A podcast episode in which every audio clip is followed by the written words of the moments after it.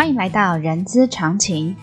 人资常情是社团法人中华人力资源管理协会的 Podcast 频道，在这里我们可以聊人资，听故事，知道人资的疑难杂症，让人资常情解惑你的人之常情。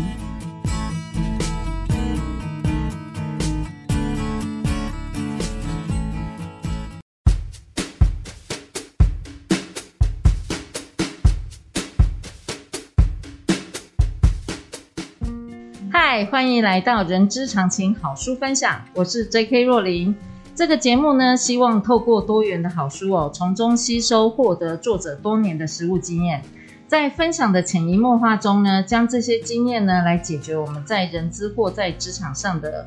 疑难杂症听众朋友，不管你现在是员工、主管，还是又是员工又是主管的身份一定有以下的心境。什么心境呢？就是我的主管给我的工作目标不清不楚，或者是我的同仁好像不怎么答应我的指示还有就是我的主管交办的任务，然后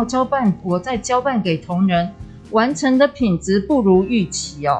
好，这几个心境呢，若琳只是说了几个，其实应该还有很多员工跟主管之间的工作情境是存在的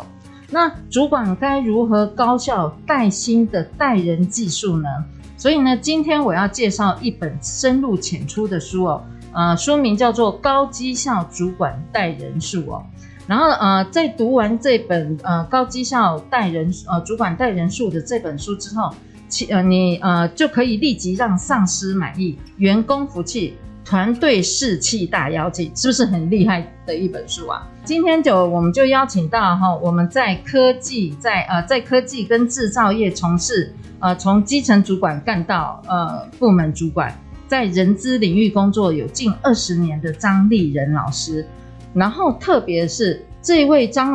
立仁老师其实跟人资协会是有很深的渊源什么样的渊源？稍后让张老师来跟大家做一个说明，让我们先欢迎我们的张老师。嗨，若琳好，各位伙伴大家好，我是张立仁老师。说到这个渊源真的蛮特别的是这个2005年到2007年我在业界服务的时候，拿了这个就是上了这个认证班，人资协会的认证班，正统的正统人资认证班那包含了这个训练发展然后招募任用，然后还有这个绩效、薪酬，还有员工关系，还有职能，你全包了，几乎啦没有完全，但是说实在的，拿了这些认证之后，对我在工作上非常非常有帮助。对，很不一样所以呢，来人资协会就会有不一样的在人资发光发热，你也可以在人资的顾问界，还甚至讲师，甚至出书。是没错。其实我拿到你这本书在7月份就拿到了然后这个7月呢，为什么会拿到呢？就是我有一位好闺蜜的一个老师我不先透露他是谁，那个不能提的名字，但是他姓于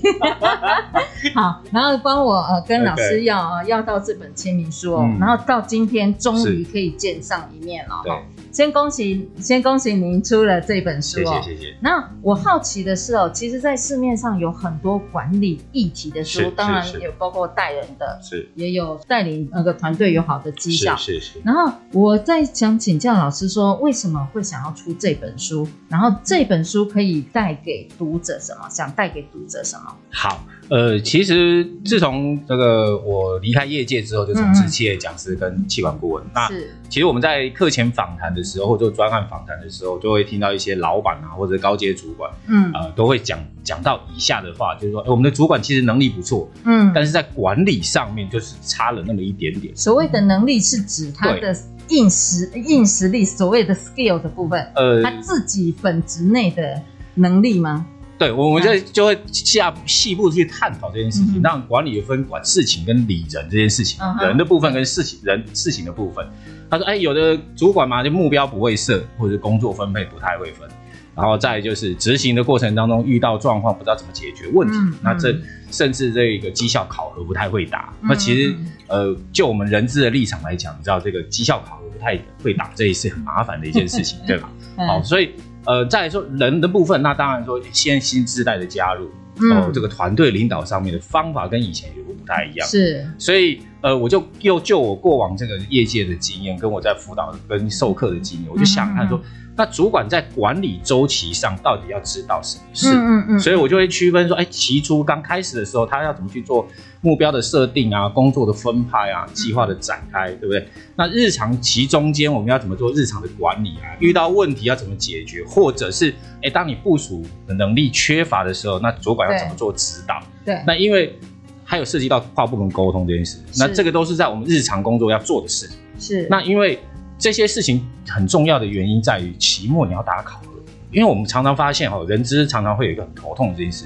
就是他会接到很多部门的员工说啊，我的主管常常都是用我最近一期的表现来决定我的绩效考核，但是他都忘记我前面年初年中间都做了很好的表现，所以我们在这个为了打好绩效考核前，所以期初的设定目标跟其中间的人员管理这上面，我们在这书上有很多的琢磨，其实是要告诉主管说，其实不是打考核很重要，是前端你的目标设定跟人员管理过程当中他的表现好与坏，跟你有没有指导他这件事情，其实才是最重要的。所以我们在这本书里面其实是手把手一步一步的，告诉所有的主管你在各阶段管理周期上应该要做些什么事。还有我们会透过一些案例啊，那这些案例都是真实的案例所改编的，所以可能大家在阅读上都会觉得哎，蛮有贴切自己这个管理现况的一些状况。可以，就有些情境自己可以找寻自己的情况来。对，带入这样是，所以这也就是我们刚刚提到的这个写书的初衷啊。那也非常感谢这个过程当中，除了我本身自己管理的经验外，我也会请教一些资深的老师，或者是一些业界的顾问们，或者是一些企业的 HR 伙伴，他们也很愿意分享一下他们的管理的概念哦，或者是所以其中的这本书的结构上啊，或者是刚刚讲说这个案例上啊。或者一些他们分享的一些经验等等，我们都把它截取到融汇在这本书里面。所以这本书之所以会写完，我觉得还是有很谢谢很多好朋友跟这个贵人的帮忙，才能够成就这本书。其实在开始访谈之前，其实听众朋友，我其实已经知道张老师他用多少时间完成这件事情哦。所以呢，我还是要假装不知道。请问张老师，你花多久时间完成这本书？其实从开始到完成这本书大概6个月左右。6个月其实很快哎。是啊，对，但是因为我过往就是说我刚刚提到嘛，职场有一些管理的经验。对。再来就是这一些内容，大概就是我平常授课跟辅导的内容。所以很多人问说，哎，大哥，对不起，我还没有介绍哦，我的行走江湖的绰号叫大人。不是因为我很帅，你也不可能爱我，因为我名字有张力2个字，所以我今天来跟 J.K. 罗琳说我是重量级的，是大的意思啊。我这个行走江湖的大人哥是指我很大只的意思，对。所以当然罗琳老师就说他是轻量级、羽量级，我说是的，我们1大1小刚刚好，1大1小刚刚好，对。好，那所以我刚刚讲说，这个时间内就刚好是因为我授课的这个过去大哥授课的内容，所以基本上把一些知识去做一些整理，再加上我刚刚提到的这些老师啊、人资伙伴跟前辈们的一些案例去做融合，其实基本上时间上是比较经济的啦，所以比较能够快速能够完成。其实我主要要请教那个大人哥哈，为什么说6个月？其实。不要看他短短6个月出这一本书，他其实我看过了，这本书真的是可以按部就班。假设你是新任主管的话，你可以按部就班，可以知道说你怎么去带领这样的一个团队，或者是你已经是主管了，只是对某一个地方你必须要去翻身。但我不喜欢用瓶颈这2个字啦，你必须要翻身。其实你也可以按图索骥去找到你可以对应，可以去找到的解方这件事情。所以我就想说，刚才大人哥说他带领给读者的，其实也是在管理上面，其实能力很好，在带人或带团队的上面，可能需要一些外力的帮助，其实就是可以看到这本《高绩效主管带人术》的。对，其实我们这本书的书名有暗藏一些玄机。它重点在高绩效，因为我们在组织里面，因为我在帮我们的目的是要教会企业内的主管们怎么做好带人这件事。那我们很简单嘛，就我们人资伙伴一定知道，我们要想要当策略伙伴，你要在意的是老板最关心的是什么？是公司的营运嘛，结果啊。所以我们为了要成为高绩效，当然是高营收和高获利。那请问一下，我们要做哪些事，这件事情才能达成。嗯，一定是想说，员工怎么样投入这个工作上。嗯嗯，所以当然不是说我们人资伙伴建立制度，或者是我们当员工都是帮员工解决问题，这件事情就能达成。嗯，其实中间有一个叫做执行单位，就是很重要，就是各单位的主管们。是，所以其实这一个角度我在写的时候，也是在想说，我过往在推企业内推展这些专案，就会希望我能有一些策略伙伴，其实是我们所有的 BU 主管们。他们如果愿意帮我们把这些政策或者这些管理，把它落实好，那其实，在人的我们常讲能力跟意愿，对不对？那员工的能力意愿，其实主管是最直接的。我怎么样让他有能力，所以就要有部署培育。对，我就针对他不会的地方因材施教嘛。所以主管是不是要了解你的员工他的能力落差在哪里？嗯嗯。那我们人资就会给他必要的资源，比如说，你缺乏训练资源，我们会给你一些资源，然后或者是我们可以安排内部讲师帮你们做培训，但是意愿这件事情就很 tricky， 就是比较麻烦一点。比如我们想想员工动机在哪里？除了一些薪资奖金制度之外，对主管的这些激励鼓舞啊，或者他给员工所谓的这个员工发展计划，未来是不是可以帮助他更上一层这件事情，这就是主管要做的事。所以为什么我刚刚提到期初、期中、期末？期初设定目标，期中间你看到员工有落差不足，你要不要给他培训跟给他发展？那你后面期末才知道，未来他可以去扩大化，或者是轮调，或者是执行专案，或者是他能力没到位，继续的去培养他、辅导他。所以他才有依据。那对我们人资伙伴，这样才叫说，我们的人稳定住了。他才会留下来。我们常常讲说选育诱留这四个字，选育用留，人资四个大的功能。对，其实现在这个21世纪抢人才很重要，对吧？对，我们 HR 好不容易把人找进来了，如果没有办法留下来，那只是一直在找人。所以留才这件事情谁可以做？除了我们的制度、我们的企业环境外，主管也是扮演很重要的角色。是的，所以像罗里你也知道嘛，那个很多人离职是为了什么？很大的比重是跟主管有关。是，所以为什么我这本书上其实有一些小心机是要告诉主管，其实不要担心当主管。你要知道，起初你设定好目标，其中间你把你的员工照顾好，比如说他的身跟心，还有他能力上把他照顾好，基本上他其实投入度的愿意度是高的。是，那绩效就会产生出来，绩效产生出来就有正的循环，我就会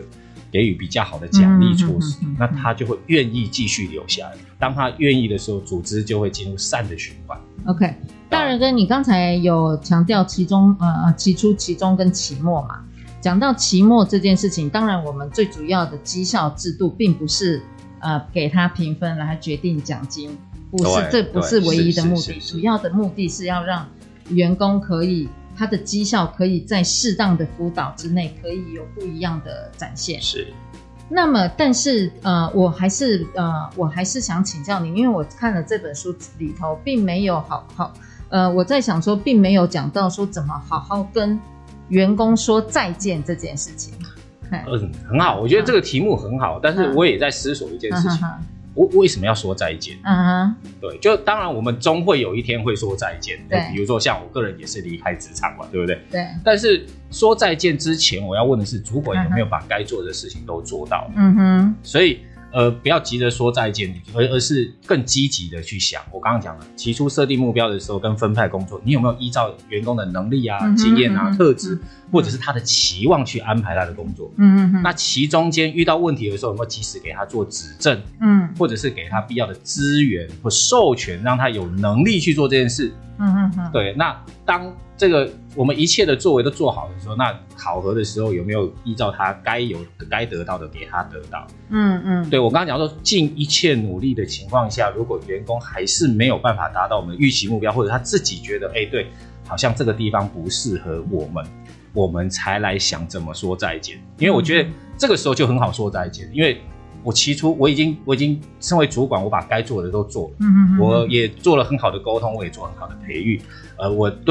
对公司的制度也完整的告诉你，工作任务也交代给你。那如果你还是觉得没有办法符合你，那当然就可以很好的说再见。但是如果其中间该给他的没有给他的，但是却过分的要求，或是要求很多但是给的很少，或者是主管没有以身作则，说到没有做到，那我觉得再怎么好好说再见，员工好像也不会去接受这件事情。所以我觉得好好说再见是好事，可是再往前推，在说再见之前，我们有没有把该做的事情做好？那这是我这本书其实要告诉大家的事情。所以也就是说，你就像我诚如我刚才说的，没有好好说再见，是因为没有把它列到您这本书里头，是因为你前面所做的事情都有做好之后，但是说再见有两种嘛，一种是员工主动说再见，另外一种是员工被说再见。是，但是我们应该也要稍稍教导一下我们的主管，怎么样对于被说再见的员工好好说再见。这个倒是很好的议题啊，对，这也是我们在这个期末绩效面谈的这个部分上要告诉员工的事情，就是当他表现不好的时候，我有没有如实告诉他，他为什么表现不好？我们不能用表现不好来形容，我们是说他可能不适合这样子的一个工作环境，或者是在这个组织气氛里头，他可能已经不在我叫做心不在焉，或者已经不在状态内了，他并不是不好哦。我理解，当然啦，我讲说。其实在书里面我们有提到有关能力跟意愿分成员工的四个状态，让我们在这个所谓的能力高意愿低的这些人上，其实我有加注的说，主管其实遇到你的员工他进入意愿不佳的时候，就要去了解他的心理状态，对，所以在平时的时候就要这个我列在日常管理里面，它不是期末，因为你期末才了解他的心理状态就来，对，北湖啊，所以在日常工作管理上为什么这么重要？所以我的意思是说，当你日常想做好之后，那当然真的不适合，我们就很好跟他说，那就是不适合就窗外有蓝天。对，那当然里面有一些很多的是我目前看到的，就是我可能过去的企业经验跟我现在在上课辅导发生的，就是那些能力低又意愿不高的，但是主管却碍于情面不敢处理，或者是去面对或去谈这样的人，导致于其他人就会有想要再见这件事情。所以我在那一格里面，我就说要遵守，要主管硬起来。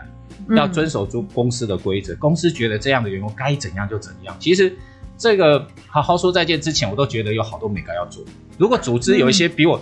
能力不太好，或者是又不是很想做的，他都没有怎么样，那为什么我身为员工，我会想到为什么我要继续这样奋斗？对，这就是一个 point， 这就是一个重点。对，所以当他想要好好说再见，这些员工可能也不愿意接受。所以我觉得。好好说再见之前，有好多的因素要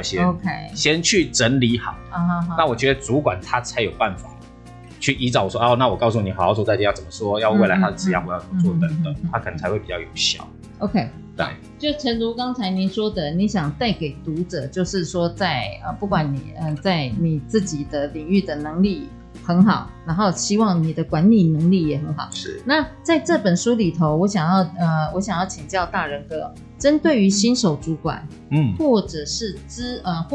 已经有多年经验的主管，你建议怎么运用这本书啊？这个问题问得太好了。所以其实，因为我们对于新手主管是这样的，很多公司就先有一些主管准备上任，不见得马上就有新人主管训。所以我们这一本书就是新进主管、新上任主管，就要从第一章读到第8章。第一章是心态篇，那我刚刚讲第2章开始，它是属于起初全读了啦，对，要全部读，所以你全部按部就班把它读完了，在这个日常管理上你会做得到。对，那刚提到资深主管在企业里面其实经验很丰富啦，对企业了若指掌，但是资深主管面临的问题就如同我们刚开始说的，可能新的工作方法啦出现了，新世代的加入啦，那所以当资深主管，我的建议就是你现在面对什么问题，就直接翻那一章。所以很多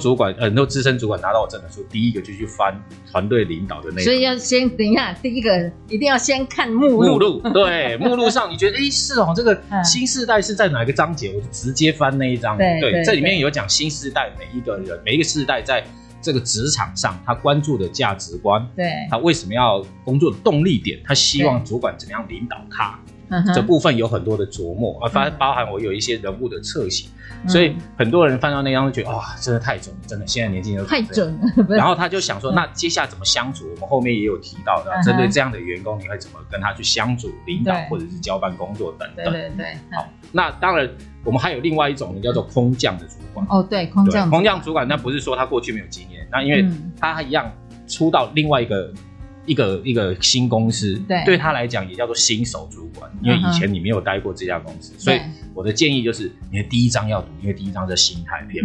转换新的心态，不管你是曾经是不是有经验。那第二个，那当然因为你管理很有经验，所以比照我们的资深主管，你遇到哪个问题就发明一章，所以就叫一加上你的目前问题点，对症下药篇这样子，对。所以其实我应该是说听众朋友这样我跟大仁哥这样子的聊天的过程中，其实这本书啊，老实讲，先看目录真的就可以一目了然的大概就可以窥探这本书的主要的就是说你面临的问题，你就可以立即去翻。立即就可以得到解放这个部分。那假设你觉得还有些疑问的话，欢迎你可以跟大仁哥联络，透过我们 J.K. 若琳啊，底下有080800。好的，那透过立仁老师的这本书，也就大仁哥的这本书，不管是新手主管、空降主管。或者是遇到翻身，也就我刚才说的，我其实不是很喜欢用到瓶颈这两个字，是，也就是说遇到你要想要再翻身的这个主管，各种类型的主管哦，其实可以建议可以人手一本哦，细细品读这一本高绩效主管的人数哦。那在看完之后，你就会遇到，就是说你现在面临到的这个问题，用大仁哥所教给你的这些技术。也不能说技术啊，教给你这些手法，其实你在带人数上就会有不一样的发现哦。好的，那我们这一集的跟立仁哥大仁哥，反正就张老师聊天聊到这边哦。然后本集重点懒人包可以点选下方资讯栏的 IG 连结。当然喜欢今天节目的朋友，请一样记得给我们5星好评，也欢迎大家留下您的评论，或者是您对于大仁哥的这本书有任何的一些想要再进一步了解的，也在评论上面留下来，我们也会让大仁哥知道，然后让大仁哥免费提供咨询服务。好哟，只有在这个频道才有哦。OK， 好的，那我们下次空中见，小心防疫，谢谢大仁哥，谢谢，再见，拜拜。